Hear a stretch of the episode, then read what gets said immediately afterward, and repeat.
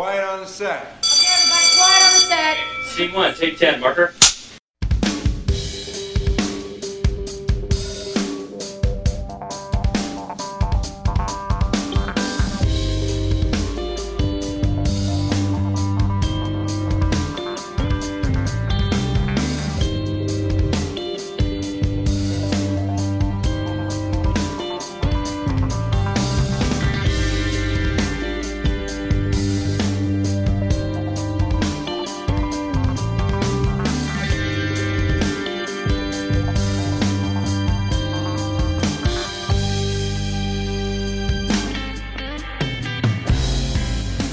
Studio of WHUP LP Hillsborough, welcome to Murmur.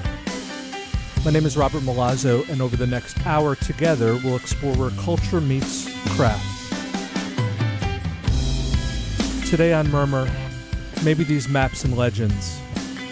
Storyteller, teacher, cartographer, Dr. Henry Louis Gates Jr. is with us. Welcome. Welcome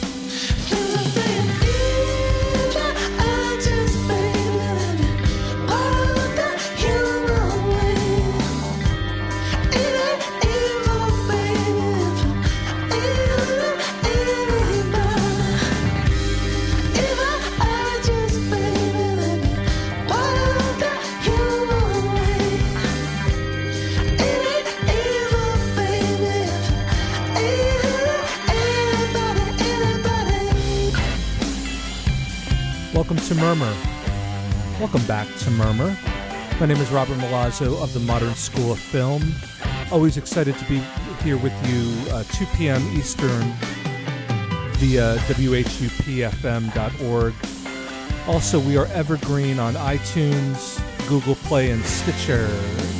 We have a website, murmurradio.com. You can see who's coming up. You can also email us and ask us a question. We have social handles at MSF Murmur. That's uh, Twitter, Instagram. We also have the Mothership website, which is modernschoolfilm.com. Therein, you can see our live events. We have a, a live event coming up next week. We are in London with uh, Donnie Yen discussing the state of martial arts cinema. The uh, following week, we are in Chicago at the Onion Comedy Festival, talking to Christopher Guest uh, in a program we call In Pictures. We'll talk more about that program today. And that's May 31st, Onion Comedy Festival. Come say hi. I'll be there. Come say hi. Let me know you listen to the show because people are listening. You're that. You're out there. Be be proud. Let us know you listen to Murmur. Make us feel happy feedback is a is a beautiful thing. Uh, so Chicago, London, London, Chicago, and then more places on the map. But we're here every week with you live, plausibly live, and then we are downloadable. Today, Dr. Henry Louis Gates Jr. Please call me Skip Gates, uh, and now we call him Skip. I think his nickname as a child was Skippy, and I think his dad, his mom used to call his dad Gates, but we'll we'll we're we're set at Skip. We're feeling good about Skip. The good doctor will be with us now. The way he is with us, we just did an event in Boston with Skip, and the event is part of a series called In Pictures. And the premise of In Pictures is the guest. We asked the guest to choose three films from one from each state, distinct stage of their life that had a meaning from child one from one film from childhood, one film from a period of time when their career was becoming public, and one current or more recent film. And around that, we talk about other films, but there are three keynote films. So you're going to hear today Dr. Gates talk about the three films he chose. Now, we talk about other things because Dr. Gates, Skip, is an incredible storyteller, and everything is a story within a story within a box. And we love that about him. Uh, the event in Boston was two hours. It could have been 22 hours. And we're going to bring you the choice cuts today uh, within the next hour on Murmur. This series in pictures is one we've done, uh, one I've done for the past year or so. And we're doing another one with Christopher Guest in Chicago. And it's interesting because I I'm trying to box in the true value of movies. What what are the what what are the value attributes of a film? Not the characteristics of a film, but what do they continue to feed in us? And after speaking with Skip, and you're going to hear a really cool conversation. I had a lot of fun, and Skip was great. I, I think one of the things I can put on my list. I don't know how long. It's a very short list, and but on the list now are the following: films help us remember other things. I used to think that characteristic or that quality of a film or that power of a film that I thought at one point I thought that was only reserved for music. That music because music has you know music is in your pathology, it's in your ear hole while other things are going on. So in a Pavlovian way, I thought music would always be the standard by which memories are exhumed or connected into art. And it's true, music hasn't I don't think lost that. We remember where we were or who we were with or what we were looking at or a time in our life when we hear a song. But I think films are starting to also eh, contribute to that that potential. And Dr. Gates, when you hear Skip talk about films, it's all about every. So much of his memory of that film is tied into his other memories.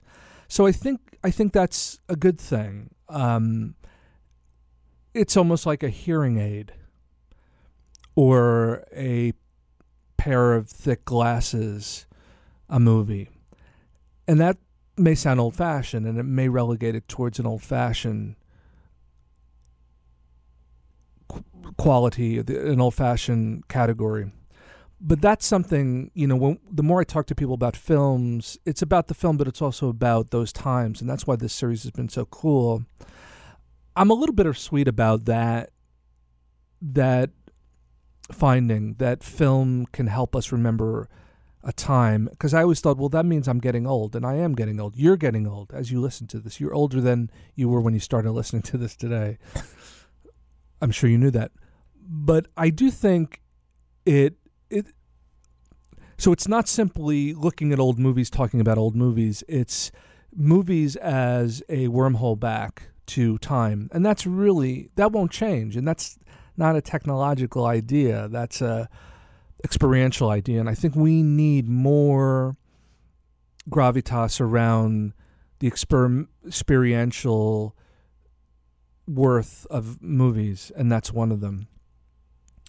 The other thing, talking to Skip, I, I realize, and I, I don't think this is something I'm realizing uniquely, but I think the more and more I'm realizing it it serves for many people, not simply myself. I mean, I've I've found I hate this term film studies because it makes you feel it makes me feel like we're going to sit in a room and stare at a movie and study it and its qualities. But I think film studies are movies are a gateway drug into other bits of information about what was going on at the time, what was going on around the time of the creation and the time of the creators, less about Wikipedia the the the qualities of the authorship or the the world the investigation of the of the of the life of the authors of that film. More about what was going on at the time in that country. And i think when you hear or in in the system of movies or in the system of culture. And i think when you hear skip today you're going to be front and center with that beauty that skips three choices and he, he talked we talk about more than three films there is a sociological piece there is a map piece, and Skip is an expert mapper. There is a there is a kind of longer view of reality that film grants us. It's it's kind of like a footstool. You know, we, we can get a little higher than the fray. And in so doing, understand the fray better. So I think those are two that I'm I'm almost I'm I'm about to chisel them in stone on my tablet of what film does now, what does it serve? And the tablet is not a tombstone, it's simply something that can't be erased. So, onto that tablet are those two qualities. And it's something, you know, I think it's something, or these ideas are things I'm, I'm instinctually in touch with. But speaking with Skip, and the bigger the brain, the more you get, you become touched by it. Not, you know, that that's it there's a difference between being in touch and touched. And our talk with Skip in Boston recently left me both, as great moments in time do, and great experiences with people discussing interesting ideas and things we love do. In touch and touched. Dr. Henry Louis Gates Jr., Skip, call, please call me Skip Jr., please call me mm-hmm. Skip, today on Murmur. First, this. It's beautiful. It's breathtaking.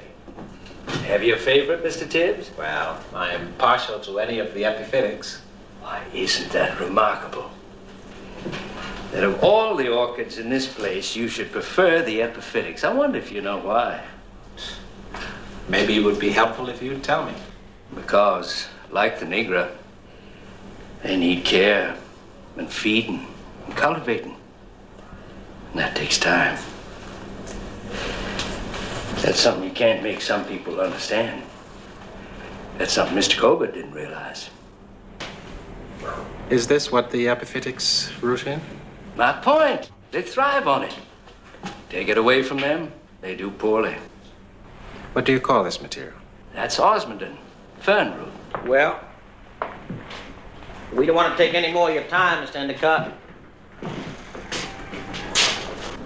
Why'd you two come here? To ask you about Mr. Colbert. Let me understand this. You two came here to question me? Well, your. Your attitudes, Mr. Endicott, your points of view are a matter of record. Some people, well, let us say the people who work for Mr. Colbert, might reasonably regard you as the person least likely to mourn his passing. We were just trying to clarify some of the evidence. Was Mr. Colbert ever in this greenhouse, say last night, about midnight?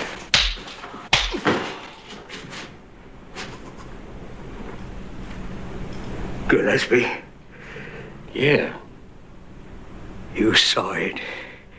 I saw it. Well, what are you going to do about it?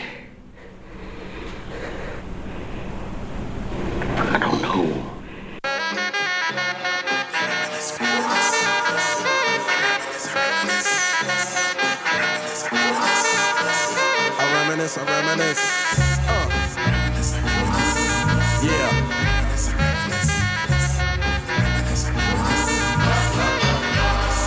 I reminisce for a spell, or shall I say think back 22 years ago to keep it on track. The birth of a child on the 8th of October. A toast, but my granddaddy came sober. Count all the fingers and the toes, now I suppose you hope the little black boy grows.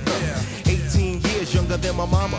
But I really got beatings cause the girl loved drama. In single parenthood, there I stood. By the time she was 21, had another one. This one's a girl. Let's name her Pam. Same father as the first, but you don't give a damn. Irresponsible, plain not thinking. Papa said chill, but the brother keep winking. Still he won't down you or tear out your hide. On your side while the baby make a slide. But mama got wise to the game. The youngest of five kids, hun, here it is. After 10 years without no spouse, mama's getting married in the house. Listen, positive over negative for the woman a master. Uh-huh. Mother Queen's rise in the chapter. Deja vu, tell you what I'm gonna do when they reminisce over you, my God.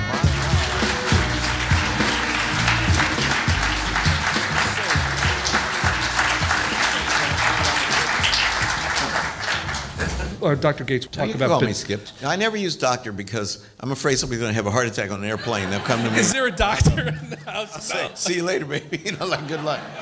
Tell mama hi. you know. Well, it's funny. Part of the introduction I didn't say is at nine years old, I believe you proclaimed you wanted to be a Rhodes Scholar. How were you even t- in touch with that concept at nine years old? Wow, that's interesting. Um, actually, two words that are unpopular to say, but uh, Bill Cosby. Because Bill Cosby, the fall of 1965. So I would have been 15. I Spy, remember Bill Cosby was the first person to star in a drama, primetime drama, first person of color. And he was a Rhodes Scholar.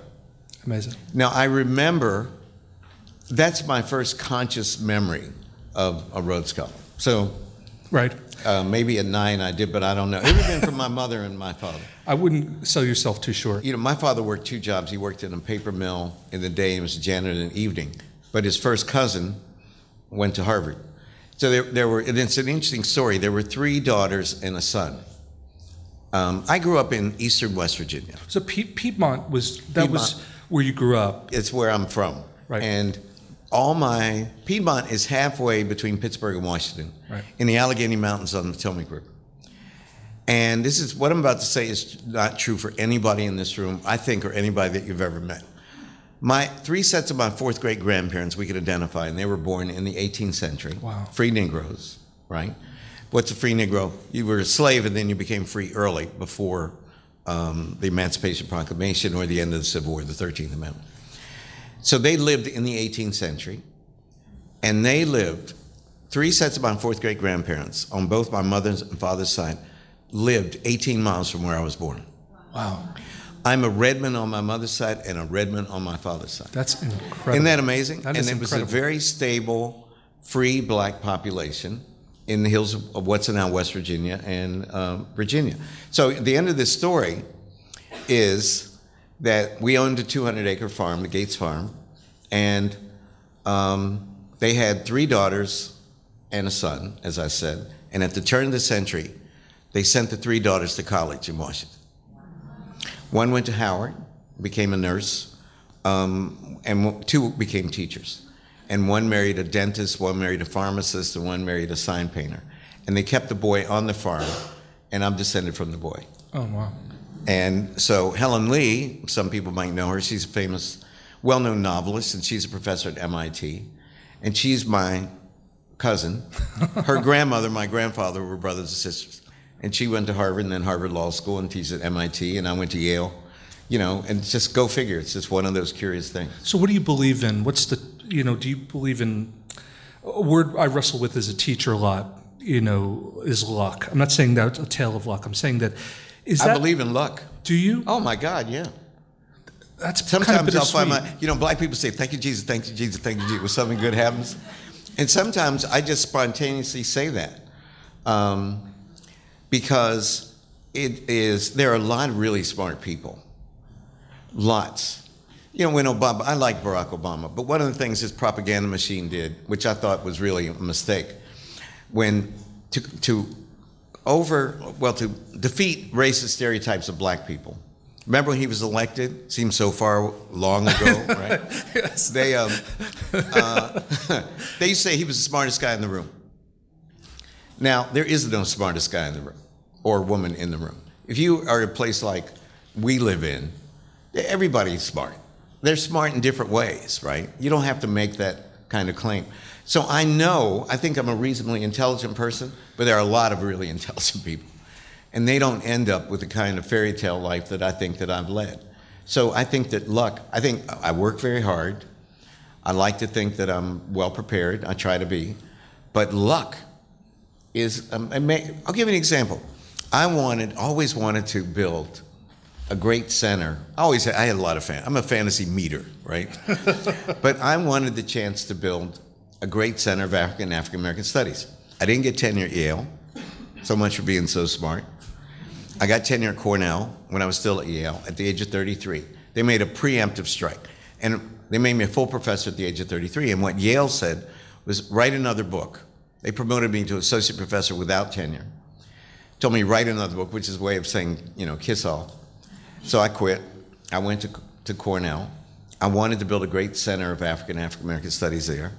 And there, there were a bunch of black nationalists who thought I was this handkerchief head Uncle Tom, and you know was I, there's no way that we ever could have really worked together. So then I got this great job offer at Duke, as you know, and I was there for two years. Then I get this phone call from Harvard because Derek Bok was in the last year of his 20 year presidency, and he thought that his signal failure, and he said this publicly, was the dismal state of the Department of Afro American Studies, as it was called then. And so they brought me up, and I happened to have two good friends who were inside working on my behalf. It wasn't a real job search. I gave a job talk. I thought it was going to be a little seminar for the English department because I have a PhD in English literature. I walked in like 500 people were in, and I gave this talk, and it went very well, thank God. And I just testified for Two Live Crew. How many of you know Two Live Crew? Remember the rap group? One of the many things that I did wrong at Duke was to defend the First Amendment. Two Live Crew were they were arrested, remember, for profanity in Broward County, Yeah. Florida. Now all the people talk dirty in America. You're going to arrest these two black guys, right? What's wrong with this picture? So they were homophobic, they were sexist, they were everything, and they have the right to be. And I believe in the First Amendment. So I wrote an op-ed page for the New York Times about signifying and playing the dozens and how this was parody. And in 1989 book you wrote, Signifying Monkey. Monkey signifying that was my big tenure book. Right. So I get this phone call from their lawyer, Luther Campbell's lawyer, and they were found guilty. Then they appealed. They asked if I would come down and be the expert witness. So I got down there. I just brought an overnight bag, and I was basically sequestered. You know, they put me in a hotel. They bought me clothes, and finally, I testified. And guess what? They got off. I, mean, I was really proud of that. But by the time I got back to Duke, big headlines: Gates embarrasses University, defending. Remember what the state of hip hop was in 1989? People just thought Yeah, it was the hold height that. of all. hold- we don't have to hold any thought, but at 1989, a number, another summer. We're going to get to that. We're going to get to that. so I'm this embarrassment to university, and I'd never had that kind of experience before. You know, I loved, I've been in school since I was six years old. I never left. I liked it so much. And um, I didn't know what to do. Then I get this phone call to come to Harvard and give this job talk. So I gave a talk about Frantz Fanon and his theory of criticism, all these people, and the first question was, why did you testify for Two Live Crew? And I said, "What the hell? Might as well go for it." And I said, "I said, well, let me say one thing. I am a sentimentalist about the First Amendment. I said I will always stand up for for the First Amendment and against anti-black racism. And if you don't like that, then I might as well go back to, to Duke." And I got basically a really warm, I'm almost standing ovation, I guess. Now, am I lucky or not? You see, uh, that all, yes, I was prepared. I had written books, but I had been at Yale. I wanted to build. I'd been at Cornell. I'd been at Duke. Nobody would let me do it.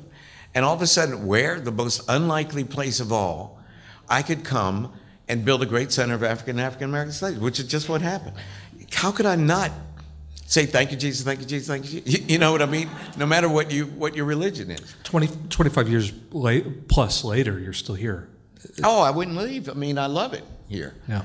One of the words that kept coming up thinking about you prepping for today's is this word storytelling, truly. And you talked a little bit about, I've read where you, your dad was a great storyteller. Oh, yeah, my mom too. And the family, and, and they respected you and your brother, like your parents respected you as, say, equals, but there was a, there was a, They told us family secrets. They told us who was do, who was sleeping with whom, all kind of things. Which they said, don't tell any of your cousins, but this is really what's going on. so, so, So I didn't tell anybody till I put it all in a book.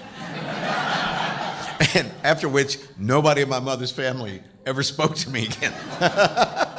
Well, it's funny this idea then, tran as it transfers, that people are stories. You know, we are inherently stories. I like the fact that, you know, even though, though your parents were talking to you about people, there was a story, there was a kind of tapestry of a story. Yeah. Um, we're, we're, and I know you were a journalist. Tw- what was it? Twelve years old. You wrote your first journalistic piece. I had a um, very important piece on the, Little- the Little League at that time. yeah, I had So- my own column in the Piedmont Herald. Seeing my name in print, Seeing that byline is powerful. seeing that byline, Yeah. that I that every week compiled by Skip Gates. Man, that was eternal. It's and I've never lost that rush. But the first image of a writer I had was my mother used to write the obituaries for all the colored people, as we would have said then, in the Potomac Valley. People would die, and they would call her and say, Pauline, her name Pauline Coleman, Pauline Augusta, isn't that a beautiful name? Pauline Augusta Coleman Gates. And they would say, Pauline, you have, write, please write the eulogy. And then it would be, she would write it, it would, she would then go to the funeral, stand up and read the eulogy. Then it would be published in the Piedmont Herald, our weekly uh, newspaper. Yeah. And before I started school, she would dress me up. My mother was a seamstress. She had gone to, to uh, from Piedmont to Atlantic City to sewing school. You know, in our family home in West Virginia, which we sold after my parents died, we had this wall of degrees. So my brother's an oral surgeon, all his degrees, my degrees. And then right in the middle, of my mother's seamstress certificate. I had this fantasy from the time I was a kid to go to Harvard, Yale, Oxford, Cambridge. And um, I'd applied. It's a typical childhood fantasy. And I'd applied to all these fellowships, and I didn't get all these any fellowship. I was down to one. It was a Mellon fellowship, and I got it. I got the Mellon. I would be a finalist. I don't know what I did wrong. You know, I had fabulous grades. You know, I had. I was so. I was going to come back and go to law school and medical school. And I was black. I was from West Virginia. How was I not going to get this fellowship, right? 1973. And I wouldn't get, I was turned down all these fellowships. I had one left, the Mellon Fellowship. And I got it. They picked two kids every year. Uh, it was endowed by Paul Mellon, because he graduated from Yale and went to Clare College at the University of Cambridge. And he had such a good time, he set up this endowment. So you had a fabulous amount of money to spend, $5,000 a year in 1973. That was more than the, average income for a family of four in England. And anyway, so I applied for it and I got it. They And it's uh, the first woman and the first black person, me. Um, We were the two people selected that year. And I went back to my college, Calhoun College, famously, infamously, Calhoun College at Yale. and I called um, my parents at about four o'clock in the afternoon. My dad got home from his first job at 3.30 because the paper mill whistle blew. Everybody came home at 3.30 and school let out. So I knew he'd be home at four o'clock. And Daddy picked up the phone, and I said, "Daddy, Daddy, put Mama on the extension phone. Remember that? You had you didn't have two phones. You had one phone and an extension phone." and she picked up upstairs, like, "Oh, Mama, Daddy, you never play, you never play. I got a Mellon. I'm going to Cambridge." I said, "I'm the first Afro-American, as we would have said in February of '73."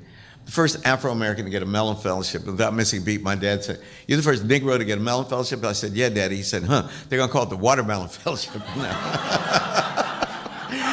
So if you want to know why I'm crazy and politically incorrect, now you know why. Good night, everybody. That's uh, uh, My father was my father made Redd Foxx look like an Undertaker. You know, like- my father was irreverent, funny. He was just great. He was great. This was what my week was like with your work and your study. I mean, doors led to doors, led to doors, led to windows. It was amazing. This guy's crazy. He must have sent me crazy. a million emails, and I changed the list. You know, I'm a movie junkie. I go to movies. Let's by get to it. way, Let's break it down here. By the way, um, Well, I well, think I- my, I- my father at this point said, "I can't remember what lie I'm telling." You know what? Yeah. Every Friday and Saturday night, my girlfriend and I have a standing date, and we go to the movies. Um, Is- it is- has to be an extraordinary dinner or something for me to uh, not to go to the movies. And I stand in line, I get the popcorn, I get Diet Coke, and then I slouch down in the seat and I put my knee in somebody's back and, I, And watch you know, Iron Man. I'll see anything. Like, what do movies say about people to you? Can we learn something through people's love of a certain movie or a certain? I'm sure you can, but I am so. I, I like all movies. I mean, I will tell you. Um, I, I will sit through. I, I have never. I don't think I've ever walked out of a movie. And Marial, my girl, she would walk out in two seconds. If you ask me in a fantasy life, what would I?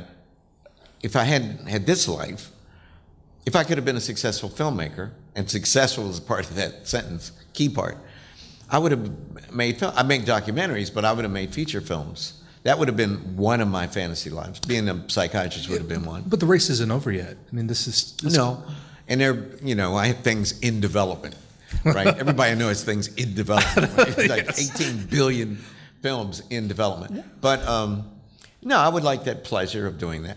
So one, I know how hard it is to put something on screen, and so every time I go to the movie and the credits roll, I want to say Father, Son, Holy Ghost. You know, it's like a, Yeah.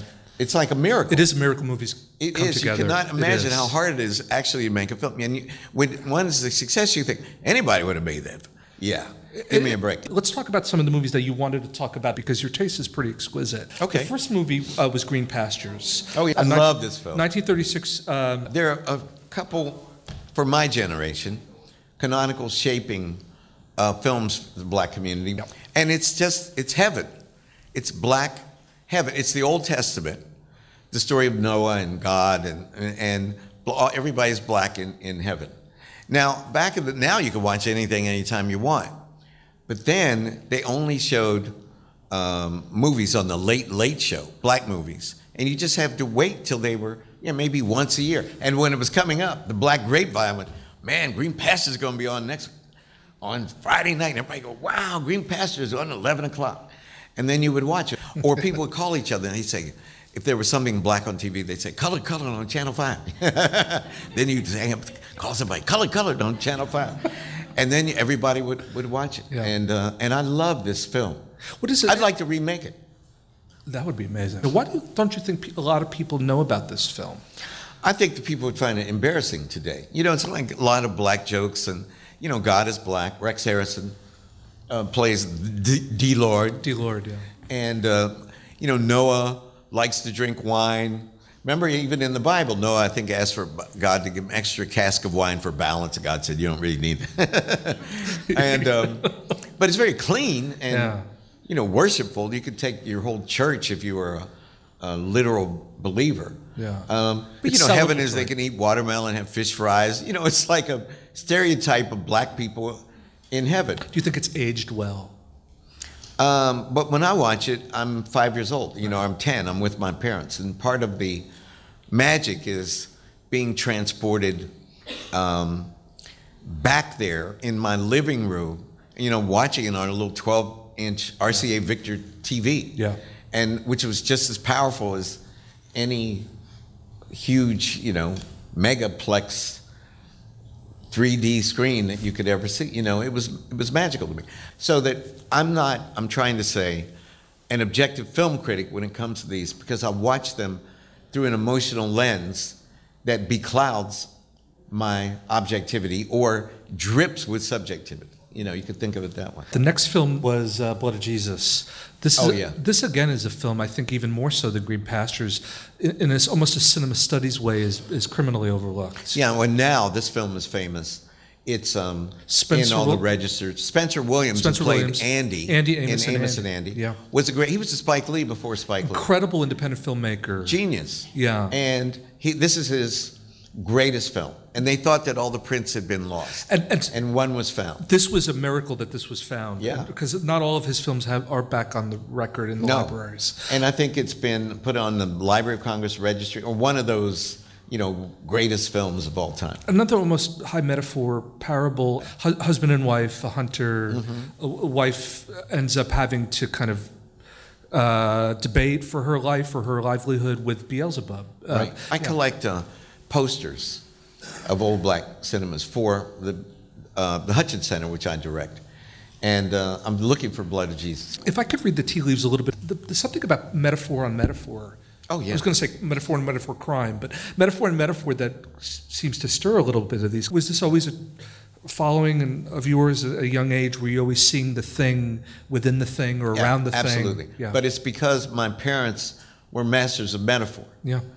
And they never said this is a metaphor. Right. But they just you just learned it. You just realized Well, in- that what the appearance was that beneath the appearance, behind the mask, there was another t- story, and that there were levels of signification. But we never would have said that in those fancy words then. your intuition, and yes, maybe it's a it's a it's a progeny of your family, uh, but your intuition must have been is I had I was I was gifted with in, instinct. instinct. But also, if you're raised in a biblical tradition, um, Right. You know, Jesus spoke in parables, right? I mean, the Bible's full of metaphors and allegories, and somebody is standing there telling you what this really means. Yeah. You know, Master, what did Jesus mean by that? You know, even the that's how the narratives are cast in the Old Test in, in the New Testament. So even there in the narrative, they would say, well, what this really meant was so and so and so and so. Right. So you know, if you're raised in that tradition and you're not a literalist, that you know you might believe the world was created in seven days or Jonah was in the belly of a whale. But if you were lucky, or I shouldn't say that. I don't want to judge somebody's religious beliefs. But if you were raised in the Episcopal Church, like my father's church, um, nobody believed there was a Jonah or a whale. You know, that's a metaphor for something else. Yeah. If you're in my mother's mother's church, you believe there was a big whale who ate this guy named Jonah. And he was in there and they spat him out, right? And that was, and you believe that Methuselah was 900 years old. One film I want to throw in is a film. I only mention this because we just had Salman Rushdie, and this was a film he waxes poetic about. A little independent film called The Wizard of Oz, 1939. Oh, I love The Wizard of Oz. Whenever it was on every year, I Right. insisted that we watch it. And my father never overruled me if there was a, a football game on or whatever.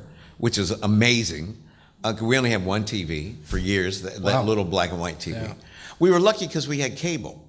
See, cable was invented for rural America and specifically for uh, Western Maryland, Eastern Pennsylvania, and Western uh, Eastern West Virginia, because we lived in the mountains and the signal wouldn't get that far. So cable came to Piedmont in 1949.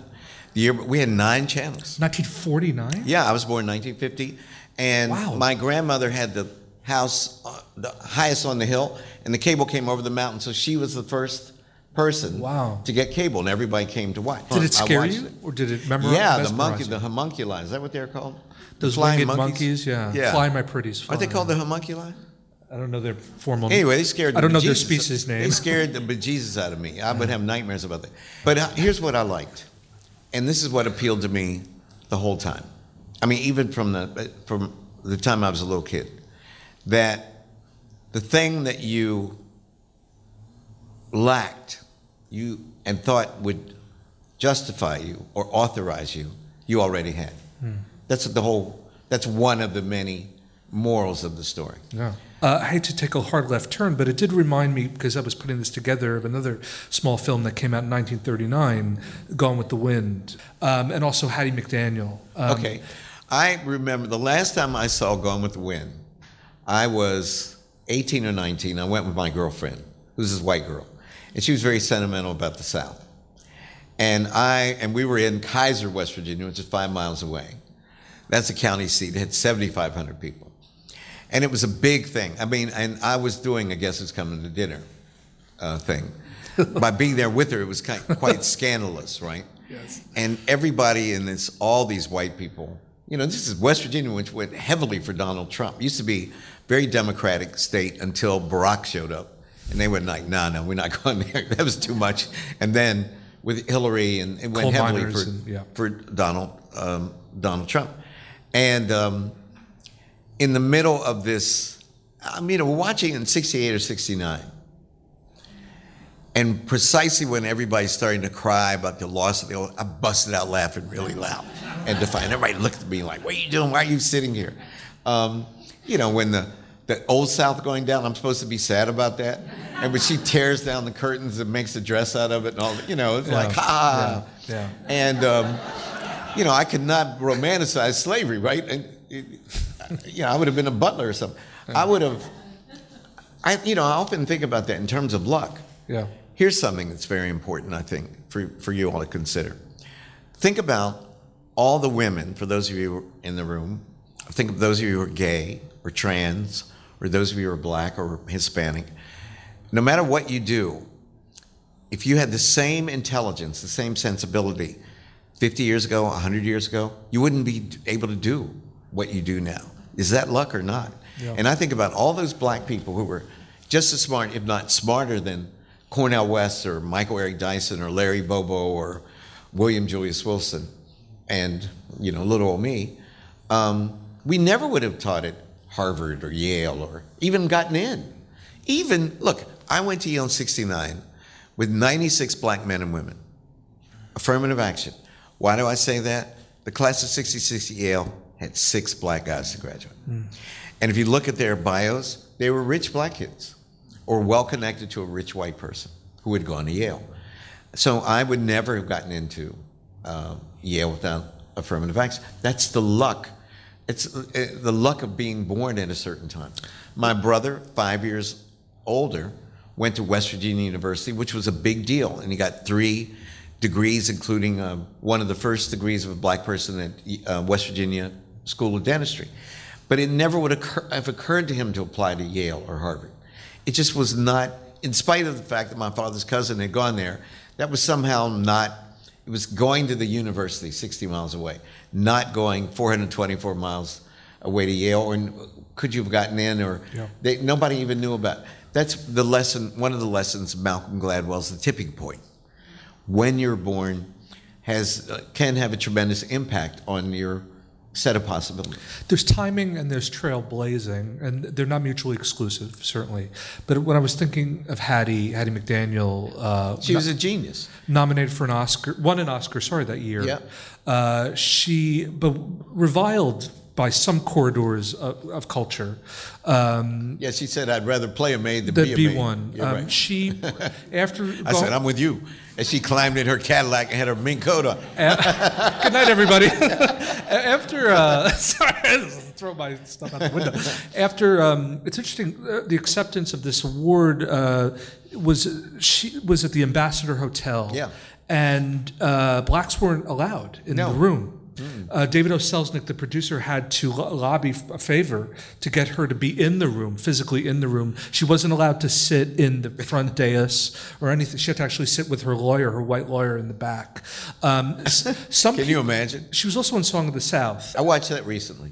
Why and what did you think? I watched it because my colleague Maria Tatar, who is the great uh, professor of folklore at Harvard, and she does those best-selling uh, Norton annotated folk tales of this and folk tales of that. She and I have done the first really um, a large annotated collection of African American folk tales. Wow.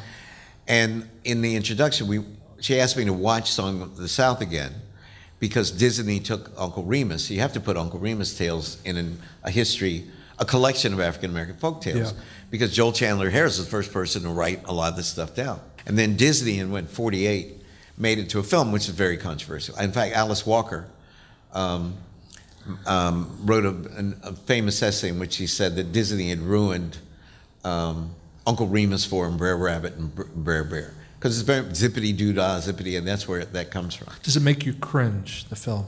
It didn't when I was a little kid. I thought it was cool. Um, you know, so much for my sophisticated, uh, you know, capacities. I thought it was. I didn't realize that they were. You know, often in Disney, the magpies, you know, those the blackbirds and stuff, or had racist. They they had a heavy black dialect, and they had um, Rochester, who was on the Jack Benny show. Right. He certainly did some of the birds in Song of the South. Yeah. And it's a very heavy black dialect, and it's not really flattering to African Americans to, to say the least. Brer, Bat, Brer Rabbit and Brer Bear are um, prima facie evidence that the slaves, who, the Africans who were enslaved, brought their culture with them. These animal tales came from Africa, Yeah. clearly linked to Africa, Yeah. and they survived the Middle Passage, and it was a way of ordering your world, allegorically. Right. So this is the other thing. Anybody who understands a children's story, a folk tale, understands the nature of metaphor and allegory.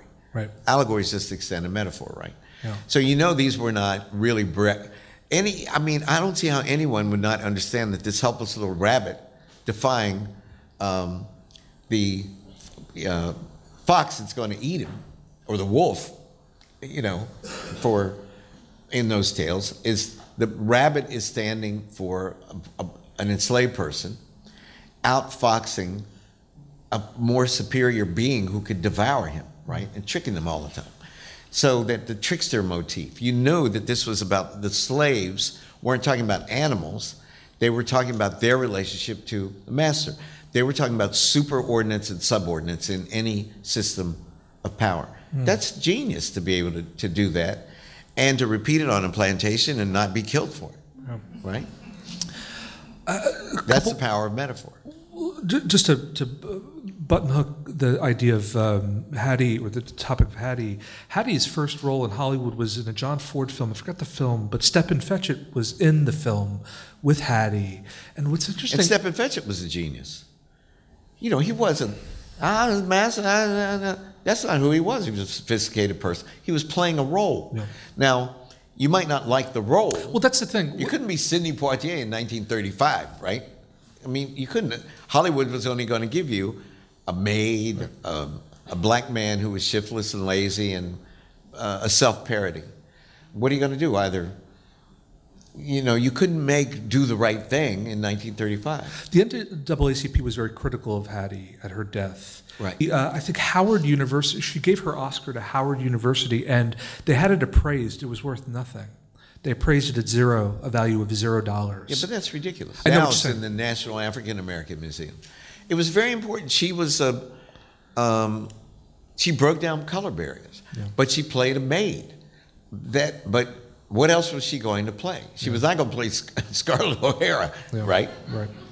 So, and Stepin Fetchit was not going to play Rhett Butler. Well, it's interesting. One of the one of the roles she coveted, but did not get Imitation of Life. Imitation of Life. When was the first time you saw Imitation? Oh, again, it was on the Late Late Show. And there were only two movies that you would watch, black movies, on the, Green Pastures or Imitation of Life. And it's an allegory about not passing for white. There's a black woman, it's like the original Aunt Jemima, though they don't call, they call her Delilah. Aunt Delilah. Yeah, Claudette Colbert, and I have had this thing about Claudette Colbert since I was a little kid. I thought Yeah, Claudette Colbert was yeah. this goddess. I have an original poster in my house. Just to jump in here, Skip. Sorry, Okay. if you look at the credit sequence again, not not to take left Yes. turns around your right turns, but Louise Beaver. Louise Beaver. Look at her billing of. It's funny for a major character. Her billing is kind of in the middle, in a sense. Yeah. You know, dramaturgically, it's Right, kind and Fredi Washington is a black woman, but she looks white. plays her daughter She plays her daughter. Peola. Uh-huh. And there was a very famous essay. I don't know if you've ever read the essay of this film. It's called "Imitation of Life: Once a Pancake." That By there was Sterling Brown. Sterling Brown. Yeah. Yeah, they are like all rich, and they're signing this contract with poor, with Delilah. And they say, Delilah, you never have to work again. We're, we're rich now. And she goes, Oh, Miss B. Louise Beaver says, Oh, Miss B, you don't want me to, you don't love me anymore? I can't work for you anymore. I just want to cook and clean for you and take care, take care of you. And she, she goes, Oh, Delilah, I knew you'd say that. And she goes, Well, if you sign, you own part of the company, like 20%. And I'm thinking, man, she should own 99% of the company. I just want enough money to have a grand funeral in the great New Orleans tradition. And Ned Sparks looks at the camera and says, Once a pancake, always a pancake. You know, well, she just didn't want to quit. She Right. didn't want to stop serving this white woman. She's a millionaire. And that was a running joke in my family. Whenever anybody did something stupid, my father would say, Once a pancake, always a pancake. it's interesting. there were kind of relevant thinkers who thought the film was playing into stereotypes that maybe weren't as progressive. You know, do you does that enter your reading of the film in any way? Yeah, but the, the sub uh, narrative is this little girl breaks her mother's heart. If you're in our living room, right, in Piedmont, everybody's crying. And I look at my mama and go, Mama, Mama, I never passed for white, Mama, I never passed for white. I love you, Mama, I love you. But, but what's interesting, you, you, you- Ah, it's hilarious. But it's, uh, I didn't know this was a comedy. no, but it was, um, you know, think about it. It's like if you pass for white, if you are racially indeterminate, you will break your mother's heart You- because it deconstructs race. Because if, if race is indeterminate, if you can't really tell who's black, right, then it can't be a biological con, it can't be an essence. So inadvertently, it's a very progressive film because it's saying that it's only an act of will that keeps you within these boundaries society would impose in a racist society of who's black and who's white and who's whatever. So it's complicated, isn't it? Viola, you're back. Yes, Mother. And I want to tell you how sorry I am for what I did to you. Oh, that's all right. Come. Come, baby, and sit down. It don't feel like you're really here standing so far off. Mother, I've done everything you wanted me to. I went to that school and tried to be happy there to please you. But I just couldn't bear it. I couldn't. I had to get away. I understand, baby. We're gonna forget all about it now. It's all right. But it isn't all right, Mother. I want to talk to you. I'll go upstairs, Delilah. No, Miss B. You stay, please. I want you to hear, too. What's my little baby got on her mind? I want to go away. Go away? Go where, Viola? I mean, by that I mean, I want to go away. And you mustn't see me or own me or claim me or anything. I mean, even if you pass me on the street, you'll have to pass me by. Oh, no, Peola. Oh, I know it's terrible of me, Miss B. But you don't know what it is to look white and be black. You don't know. I can't go on this way any longer. I can't give up my baby. I bore you. I nursed you. I love you. I love you more than you can guess. You can't ask your mammy to do this. You've got to promise me, Mother. I'm your mammy, child. I ain't no white mother. It's too much to ask of me. I ain't got the spiritual strength to meet it. I can't hang on no cross. I ain't got the strength.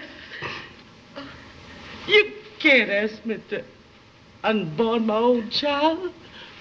I'm sorry, Mother. I know it's asking a lot. But I've got to live my own life. Bye. Viola, how can you hurt your mother so? How can you make her suffer this way? I'm sorry, Miss B, but I can't help it.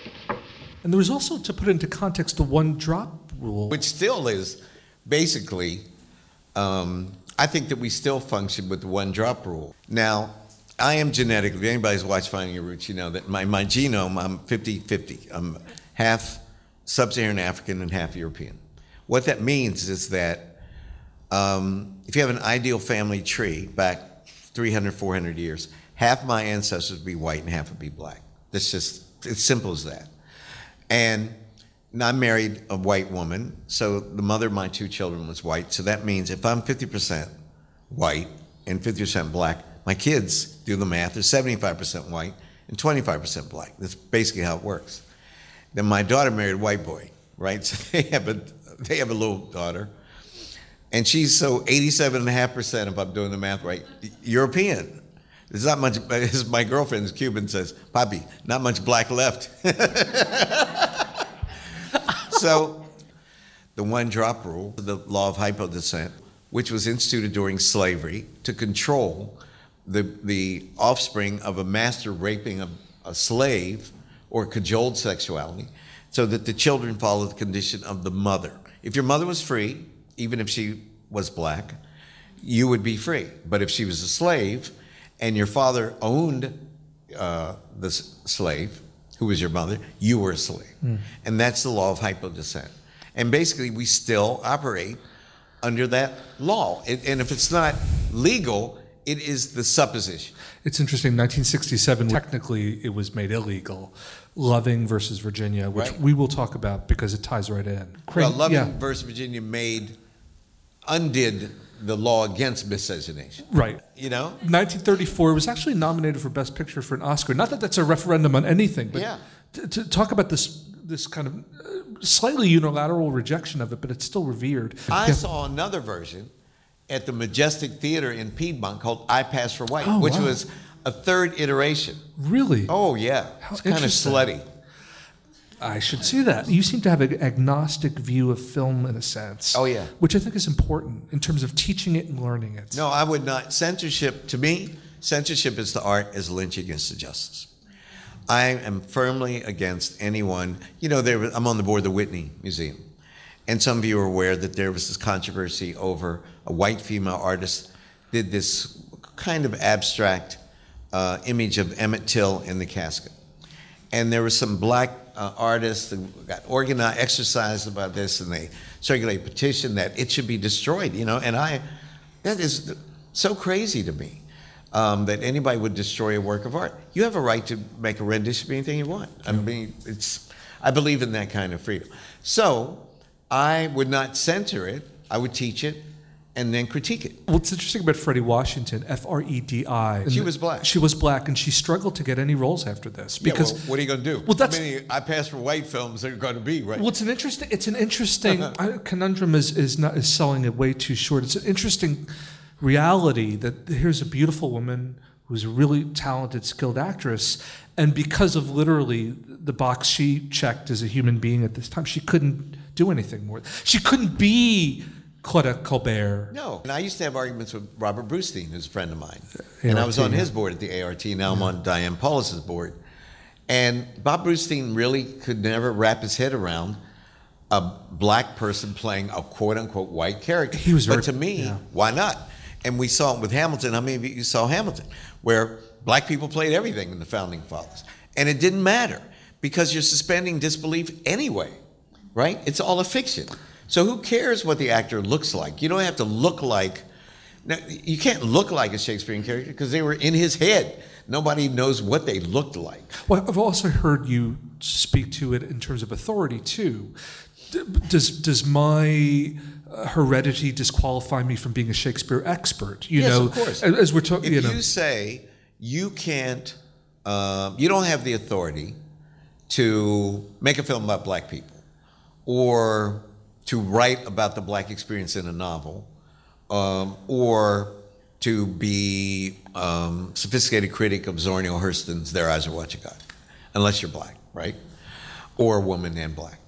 That means that the same argument can be used against a black person like me writing about Shakespeare, about Right. John Milton.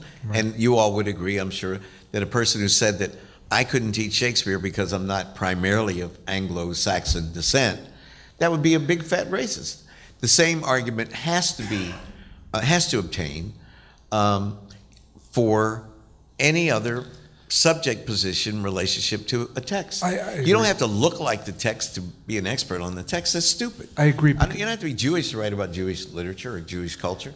You don't have to be black to write about black culture. You have to be smart and work hard. it closes down. And I fundamentally believe that. Everything has to be teachable and learnable. If it's not, then it's not a real subject. I agree. I love that. It's some kind of mystical th- experience. because th- that up, that other view just closes down conversation. It does. So we are going to get to a filmmaker who would probably disagree with you, but we will. And I've heard him. Spike, of course. And right, so Yeah. we'll get to Spike Lee in a, in a little while. I but- disagree with Spike in his face. Right, my friend. I, that's what I was going to say. Your colleague. The second film, um, I'll let you introduce it. Guess who's coming to dinner? Guess who's coming to dinner? It was released in 1967, which is a fascinating year. Same year as Loving v. Virginia. Loving v. Virginia. 1967 riots, a lot of uh, racial tension. Sure. Uh, Malcolm X was shot two years In pre- 65, February 65, right? Um, But the summer of 67, Detroit, Newark, big riot. here, the Roxbury riot. Uh-huh. Tell me why you chose this film to land on. Well, I took so much inspiration from Sidney Poitier. I love Spencer Tracy, and I love, I have a Hepburn thing. Katharine and Audrey Hepburn. Um, I, you know, either one. I could have, you know, this is the incest thing. I'm well, what were they, aunt and niece or whatever they were. um, but Sidney Poitier was, he was a doctor. I wanted to be a doctor. I was raised to be, to be a doctor, right? And he was so cool. Uh, and so well spoken, and he inspired me. I mean, I just thought, man, if I could grow up to be the character in that film, uh, then that would be a good thing. It was and an- win the Nobel Prize. An incredible year for him. Uh, to Sir with Love was that year. Yeah. Uh, and Heat I of the Night was that year. Lilies of the Field was 63. You know, sitting there in Piedmont, West Virginia, it never occurred to me No that I would ever meet any of these people. And I ended up meeting a lot of them, like Sidney Poitier. In 1967, he was the biggest star in Hollywood. When did you first meet Sidney? What was that like? Um, when I spent the most time, I don't know when I first met him, but when I spent the most time with him was in South Africa. We were part of Oprah's, um, she invited some of her friends to go with her when she opened the girls' school, the Oprah Winfrey Leadership Academy. And there was Sidney, so we hung out, and it was cool, man. You know, Yeah. he was like my man. Uh, I love Is, him. is He's he great. cool? Like, yeah, he He's just so cool and gives elegant. off. And so um, I've tried, I begged him to let me do his family tree for Finding Roots. In fact, we've done his family tree. Yeah. And um, he was worried that we couldn't find anything, and I can't tell him what's in it. You know, Right. I'm revealing everything on camera. But I assured him that we had found things, and he said okay, and then he said no because he's very private. He, se- he seems to be living a- Yeah. private life. It's interesting. His mother, um, he went. He uh, was raised in Florida primarily, I believe, and he lived with his brother. And hi then he wanted to go to New York and be an actor. Right. And he said the best advice his mom ever gave him was, "Charm them into neutral, son." There you go. What do you think about that? Does that? Sure, I understand that. It's the same concept as Whistling Vivaldi, which is a book written by my friend Claude Steele, who's a black psychologist now at Berkeley. Uh, he- was at Stanford for years. Um, and it's um, a story that Brent Staples, the black guy who writes for the New York Times, would tell. He would see somebody white coming down the street and he would start whistling Vivaldi. So they would know that he wasn't going to mug them or rape them or something. And it's about stereotype threat and how you disappoint stereotypes. Yeah. That, and I tell my students, imagine what it was like to be Du Bois, W.E.B. Du Bois, as every, everybody knows, first black man to get a PhD from Harvard in 1895. Um, and there were only a handful of, of, of, black kids, you know, there. And you couldn't say, you know, I, I, listened to Ragtime last night and I love watermelon fried chicken. yes. You couldn't be yourself because you had to disappoint these. My uncle, he went to BU um, in the 50s. He's a Methodist minister, retired. And I remember when he came home, he talked differently and he said he didn't like watermelon. This is the thing I remember. We had this big family reunion every year.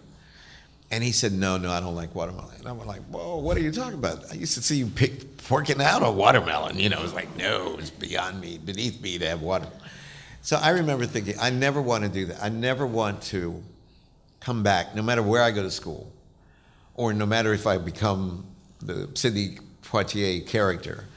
I want to be able to come back to Piedmont, go to the colored VFW with my dad, and people still think I'm Skippy Gates. You know, yeah, yeah. I wanted to be bilingual and I didn't want to have to give up my blackness uh, in order to be successful in a, white society. When did you first see it, and was it radical to you at that time? Absolutely. Yeah. It was. I saw it when it came out. When, when it came to Keyser, West Virginia, so it wasn't like it opened in New York and the next day it was in Piedmont. Right. It took a little while to filter down to the hills. yes. But I went to see it, um, and oh, that was like he was like Martin Luther King. I mean, he was a pioneer for the race. Yeah. If you were dating across the color line, you were making a statement against racism. Yeah.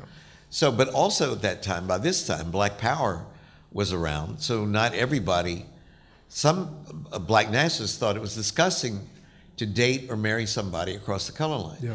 So you had funny sets of political attitudes. Yeah. Some people thought it was a radical contribution to the civil rights movement. Other people thought it was retrograde because you should really stay within the race. And the film represents a multiplicity of attitudes, which I found it really to its credit. Right. There's really an interesting scene that I wanted to get your thoughts on because it made me wonder can we have this scene in a movie today? It's Spencer Tracy and Sidney Poitier talking about dancing. And Spencer Tracy, uh, uh paraphrasing badly, but basically says, "So is that why black people have more rhythm than white sure, people?" Right, right. And instead of being ironic and hip about it, he, Sidney Poitier explains it. Right. It, on his terms. He said, "Look, you know how to dance the Watusi. We are the Watusi." Right, yeah, right. It's actually a great line. He Yeah. said, "The reason we can dance better than you is it's our music and our, our rhythm Uh-huh. and our moves." Right. I guess two questions. Well, one question, or no, a thought. Can we can't have that scene in a movie today? No, no, but I was thinking, well, nobody's going to do that today. You can't, yeah, you can't say you people have rhythm or you play basketball better because you have a basketball team because that's essentializing race. And we were still very much in the grip of that. That's Yeah. been a theme of ours for the last hour, right? Yeah, yeah. Um, these notions that, you know, I speaking of basketball, since we were talking about that, I asked this question. There are 42 million African Americans to 21 million African American men. So, how many um, black doctors, lawyers, dentists, and black athletes, let's say black men in the NBA? So people guess all kind of wild stuff. But it turns out, and I can't remember the statistics tonight, but because my brother went to dental school, um, I think there are about 6,000 black dentists. And there are 375 black men who play in the NBA. 375. But kids think it's easier to get into the NBA than get into dental school. And far more doctors and then and uh, uh, lawyers, et cetera, et cetera. So we have many people think that black people are just more naturally gifted on the basketball court. But these guys are the rarest of the rare. They're Yeah. in this little tiny elite. And they're, um, so even black people have imbibed these attitudes about what we can naturally do. And there are many families who invest their whole, their family's entire future on their kid making it into the NFL or the NBA when they should be investing their family's future on getting them into law school, med school, dental school, or the professions, or, and they would end up making a lot more money. I'm just, it's a long winded way of saying that these racist ideas about biology and character, or the relationship between what you might think of as character and characteristics, biology and essence, have been imbibed by everybody, not just racist um, anti-black people. This film tends to have those conversations, which again is to its credit. It, it, there's a line later where he says, "And she wants to have she she she's convinced all our kids can be the president." Oh yeah, yeah, it's great. And Yeah. Many people have referred to this that, that this uh, that we forgot, but she had this vision that they would have the first black president. Right. Uh, Jeh Johnson, who was uh, Obama's head of um, the uh, Homeland Security, Yeah. Uh, used this for a sermon on Vineyard. You know, this moment when the woman whom Sidney Poitier would marry says, "Our children grow up to be the first black president." It's interesting. We haven't talked a lot about craft tonight, but it has some of the greatest work in close up. You want to study actors working in close up. You know, Poitier was a master. I show my students. Mm. man. There's a scene with him and his dad where he says, "You you think of yourself as oh, it's a great. as, ju- as a colored man." face, Yeah, and I think, think of myself as a man. and his eyes. It's literally almost like he can control each eye within an inch of its. Sidney Poitier could evince more anger than when he got angry. He went, "Oh my God," you know. But his transitions are razor sharp. Yeah. As you can see there, he's in and out of charm and determination and humor. I mean, he runs a range as an actor. I think he has one of the greatest skill sets. Of, Right. And look at his eyes, like you said, they're independent. It's literally like a camera irising and focusing. I mean, mm-hmm. it's extraordinary work. I mean, this is just beautiful, beautiful, beautiful. He's craft. genius, Sidney Poitier. Yeah. Really. I think he's one of the great actors of any generation. Of any generation. But you've got to stop and think. Have you thought what people would say about you? Why, in 16 or 17 states, you'd be breaking the law. You'd be criminals. And say they changed the law. That don't change the way people feel about this thing. You know, for a man who all his life never put a wrong foot anywhere, you're way out of line, boy. That's me to decide, man. So just shut up and let me. You don't say that to me. You haven't got the right to ever say a thing like that to me, not after what I've been to you. And You know that, and I know that. Yeah, I know what you are and what you made of yourself. But you know I worked my ass off to get the money to buy you all the chances you had. You know how far I carried that bag in 30 years? 75,000 miles. And mowing lawns in the dark. So you wouldn't have to be stoking furnaces and could bear it out on the books. I tell you, there were things your mother should have had that she insisted go instead for you. And I don't mean fancy things. I mean a decent coat, a lousy coat. And you're gonna tell me now that means nothing to you and you could break your mother's heart? Well, I don't care what your mother says. Maybe she's gone haywire too. This is between you and me. That's the first thing you said that makes any sense, because that's exactly where it's at. Yeah, and what I mean to No, say is you that said what you had to say. You listen to me. You say you don't want to tell me how to live my life. So what do you think you've been doing? You tell me what rights I've got or haven't got, and what I owe to you for what you've done for me? Let me tell you something. I owe you nothing. If you carried that bag a million miles, you did what you were supposed to do. Because you brought me into this world. And from that day, you owed me everything you could ever do for me, like I will owe my son if I ever have another.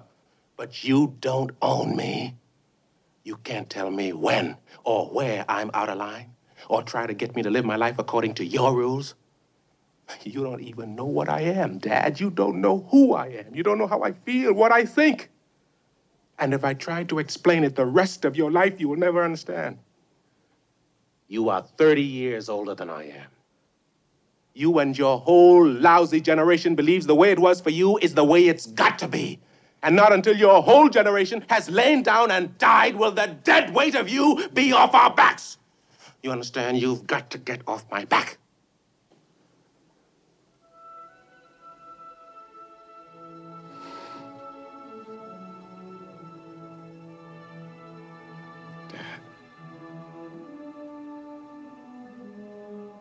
Dad.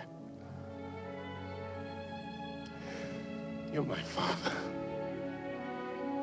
I'm your son. I love you.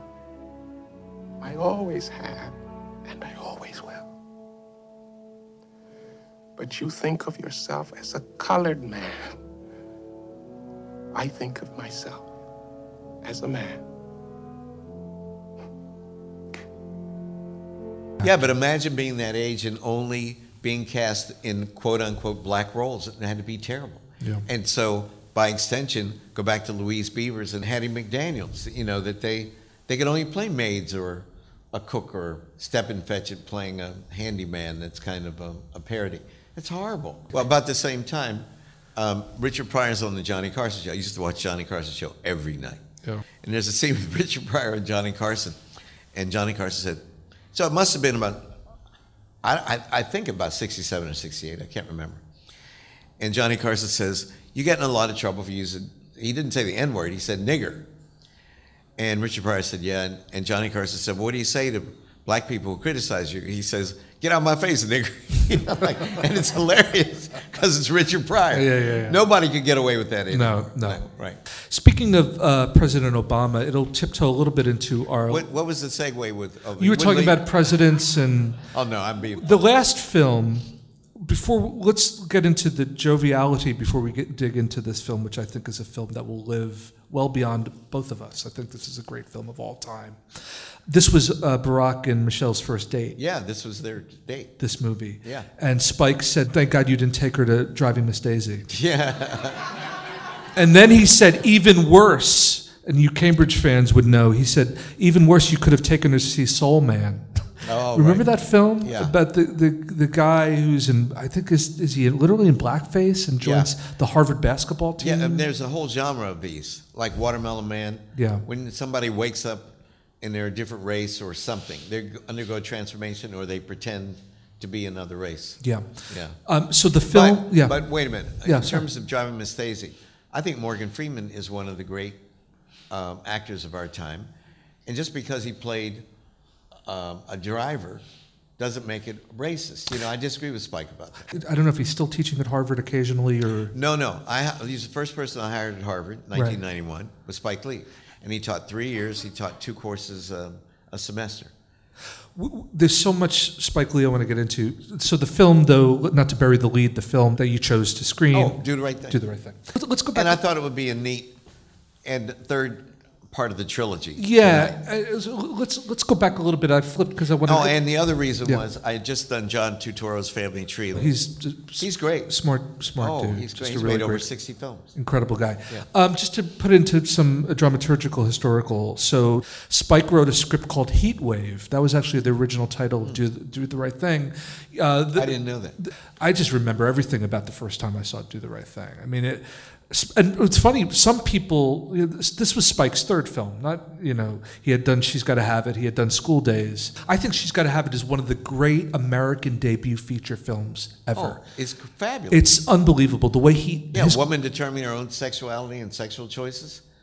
A black woman in a film made by a black man at that time. That was amazing. film students should be seeing that. Lola. Darling was the character's name. incredible. And this, Spike's creativity is always like Oh, yeah. head of the class. Yeah. But anyway, tell us a little bit about when you first saw Do the Right Thing. Obviously, when it came out, but where were you? What was the energy around I was it? still at Duke, and um, what I remember most was uh, Radio Raheem. Yeah.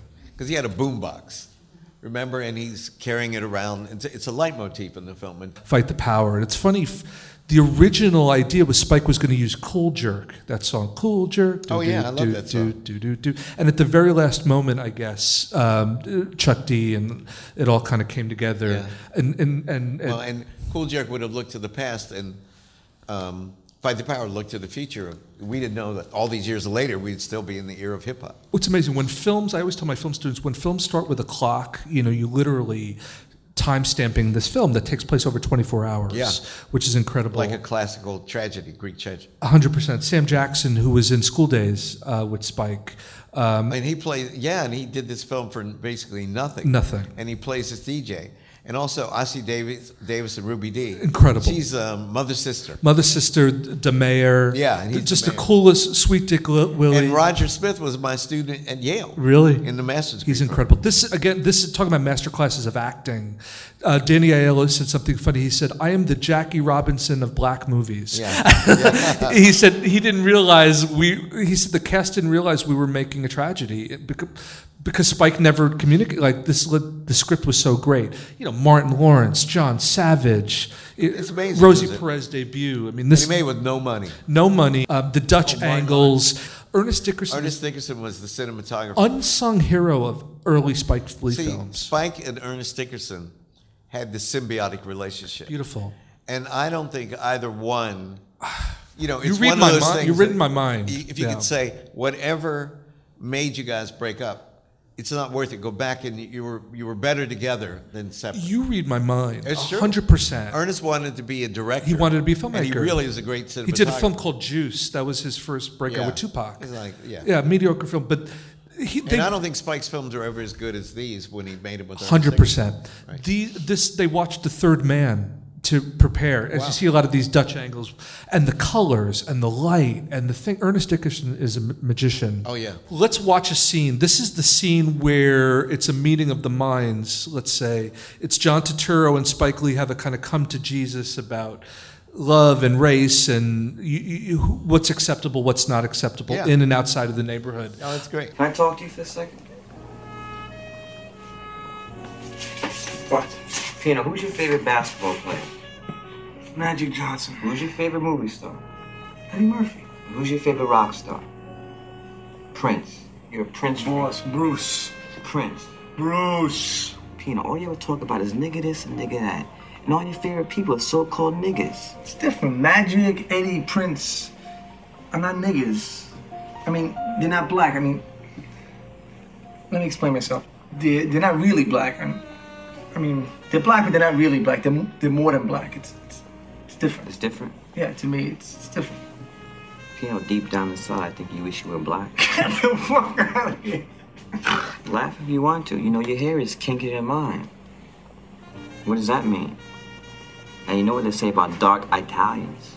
You know, I've been listening and reading. You've been reading now? I read. I've been reading about your leaders, Reverend Al, Mr. Do, Sharpton, Jesse. Keep hope alive. That's fucked up. Keep hope alive. Hey, that's fucked. Don't talk about Jesse. And uh, even uh, the other guy, what's his name? Uh, Farrakhan, Farrakhan. Uh, Minister Farrakhan. Right, sorry. Minister Farrakhan. Anyway, Minister Farrakhan always talks about the so-called day when, when the black man will rise. We will one day, what does he say? We will one day rule the earth as we did in, in our glorious past. Yeah, that's right. What past you talking about? I mean, what, what did I miss? We started civilization. Man, keep dreaming, man. Then you woke up. Pino, fuck you, fuck your fucking pizza, and fuck Frank Sinatra. Yeah? Well, fuck you too, and fuck Michael Jackson. Dago Wab, Guinea, garlic bread, pizza slinging, spaghetti bending, Vic Damone, Perry Como, Luciano Pavarotti, Sole Mio non-singer motherfucker. You gold teeth, gold chain wearing, fried chicken and biscuit eating, monkey, ape, baboon, big thigh, fast running, high jumping, spear chucking, 360 degree basketball dunking, titsoon, spade, mullignan. Take your fucking pizza pizza and go the fuck back to Africa. You little slanty-eyed, Mino speaky American, own every fruit and vegetable stand in New York. Bullshit Reverend Sun Myung Moon, Summer Olympic 88 Korean kickboxing Sabaran bitch. You Goya bean eating 15 in a car, 30 in an apartment, pointy shoes, red wearing, menudo, meter, meter, Puerto Rican cocksucker? Yeah, you! It's cheap. I got good price for you. Mayor Kachi. How I'm doing?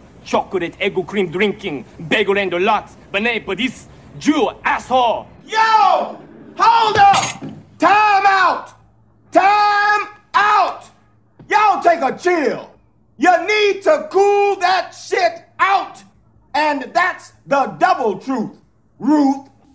that great? It, it, it still punches you in the face. yeah, This film. it's br- brilliant. He he seemed to, and Dinkins was elected not too long after this film came out. When you left this theater after seeing this movie, what what were you feeling and thinking? Do you recall? Oh, I was more, I was reacting not so much to um, its themes, its subject matter, but to its act of um, cinematography, as it were, to its qualities as a film.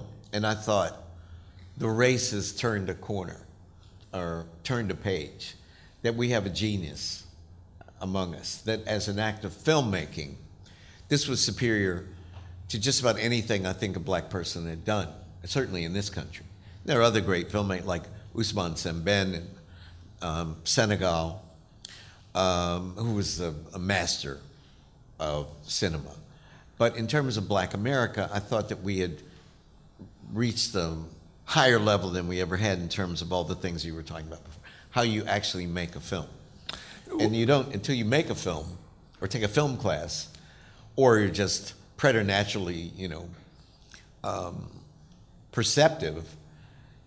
You don't realize how complicated it is to produce something in 90 minutes that actually tells a story, and how long that takes, and about storyboards and, like you said, angles, and how films are always about other films that you said. What did you say they watched The Third Man? Yeah. Yeah, that you have to learn. Spike used to say that. You know, you think you could just take a camera and walk down the street and have a bunch of people telling the story, and that makes a film. It's not. You have to study film, not black film. You have to study film. He's a film. Spike was an NYU kid. It was an NYU Yeah, film NYU student. kid. Yeah, him and Jarmusch and all those guys. Yeah. Richard Edson, who was Jarmusch's actor, plays uh, the other brother. He's very much a formalist in that. He is uh, insane He understands form, understands the history of cinema. Absolutely. You know, and he could look at a scene and say, "This is really riffing on these other five films that don't have anything to do with black people." Well, uh, last then questions. It wasn't nominated for an Oscar again. Whether that's a referendum is for you to decide. Um, Kim Basinger though said something really interesting at the ceremony. She was giving away. She was uh, giving an award, and she said into the microphone, "Did you know the best film of the year isn't even nominated?" Oh yeah, Let's do the right thing. Yeah, but you know, then Spike commented that said she was having an affair with Prince. Right. At the time, he goes, "That was Prince put her up to that." Or Have you ever talked to Spike about the film, face to face? Yeah, I interviewed uh, Spike. An interview was published in Transition magazine about 91 or 92. I talked to him about the film. I'd like to talk to him again. Why? What, Well, what, all these was years later. I was going to say, yeah. Is it just uh, to see what's changed in his uh, Yeah, mindset like about things? 89, 99, 2009, 30 years later almost. Yeah. Uh, as I was implying before, he has been very outspoken about uh, filmmaker, like you know, a, a black filmmaker should make a film about a black community. You know, when Michael Mann made Ali, he was very critical of. Yeah, I disagree with him about that. You know, again, it goes back to my anybody can write about something and make you can you can render Emmett Till even and be a white woman, and that's fine. You know, that's we, we have to judge your artistic product on its artistic merits. We can't censor you because you don't look like the subject. That's ridiculous. That's racist. So and so what, and when he takes it to the extension of Quentin Tarantino, he shouldn't use the N word as much as he does. I think Tarantino's a genius. So and so does Samuel Jackson. And I loved Django. Spike hated it. I did a long interview with Tarantino for The Root about. I thought uh, Django was hilarious and, and a brilliant parody. But I like parody. Some people don't. Again, with 2 Live Crew, I thought that um, "Me So Horny," which was the, the song that got them arrested, was a parody. But you have to have a certain taste for parody. First of all, you have to understand it, not like Spike doesn't understand it. But then you have to like it. I like satire and parody. It pushes people's buttons. It allows you to do a critique through indirection, not really indirection as much as exaggeration.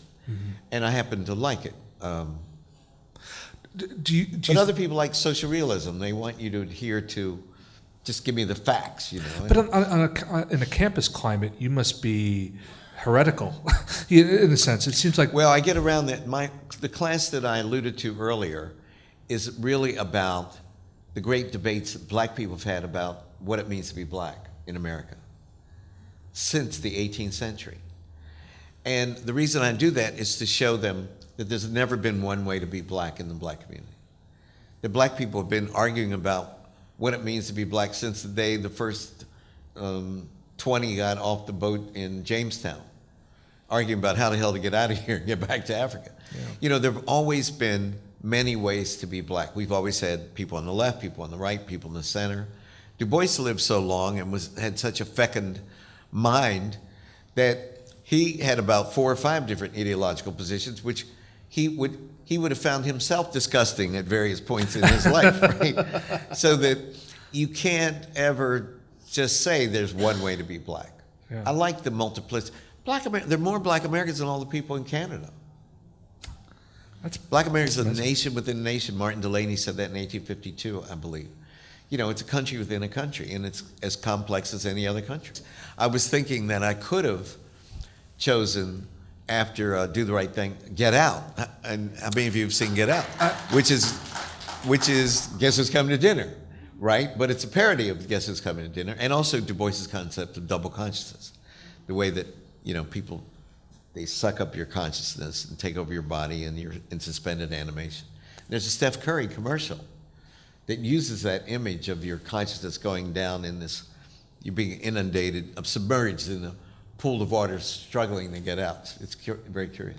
Uh, last question before we get to questions, if you're all still with us.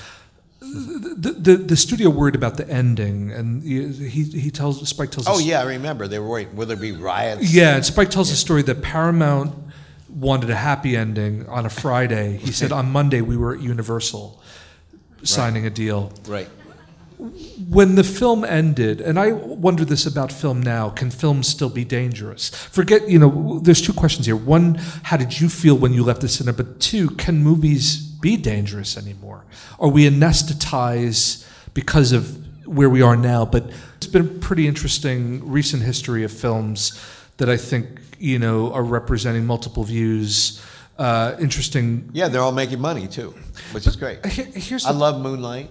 I was a consultant for 12 years, years a slave, and um, I hosted a screening for Raoul Peck at the Kendall Square. We flew him over from uh, France to show I'm Not Your Name. I love James Baldwin. Yeah. And I actually knew him, so.